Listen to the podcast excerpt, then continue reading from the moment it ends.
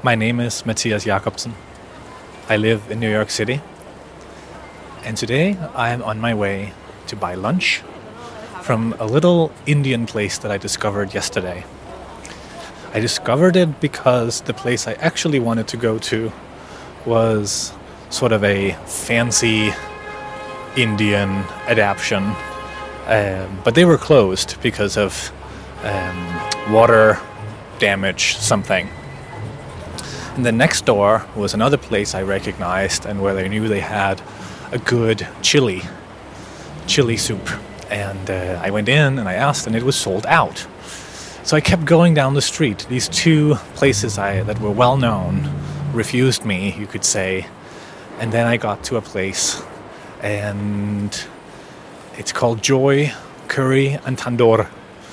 And it is halal Indian restaurant and um, and it's one of those places where I think you know in, in, in, New York there are places where the Indian places where the, the food is good in kind of an inverse relationship to how bad the fluorescent lighting is. And this place definitely had really, really bad fluorescent lighting. So I thought, okay, so the food is going to be great. And I had my food, an express lunch menu for $7 with uh, chicken and rice and some sauce, and it was really good. And so I feel like that again today. But what I really wanted to talk about was a, a question I got, um, which is Do you ever set goals? Uh, when and how? And it's kind of easy to, to answer. I, I very rarely. I very. I very rarely set goals. Um, not that I don't believe in goals in general, um, because I have helped lots of people um, as a coach. I've helped lots and lots of people define their own ambitions and translate those into uh, measurable, trackable goals. Um, but but right now, I I see.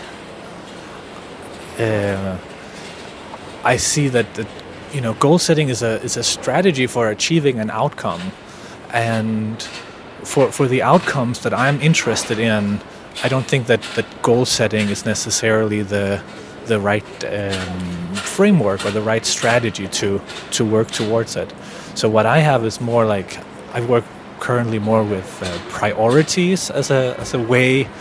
So I define for myself what are my biggest priorities, what's more or less important than each other.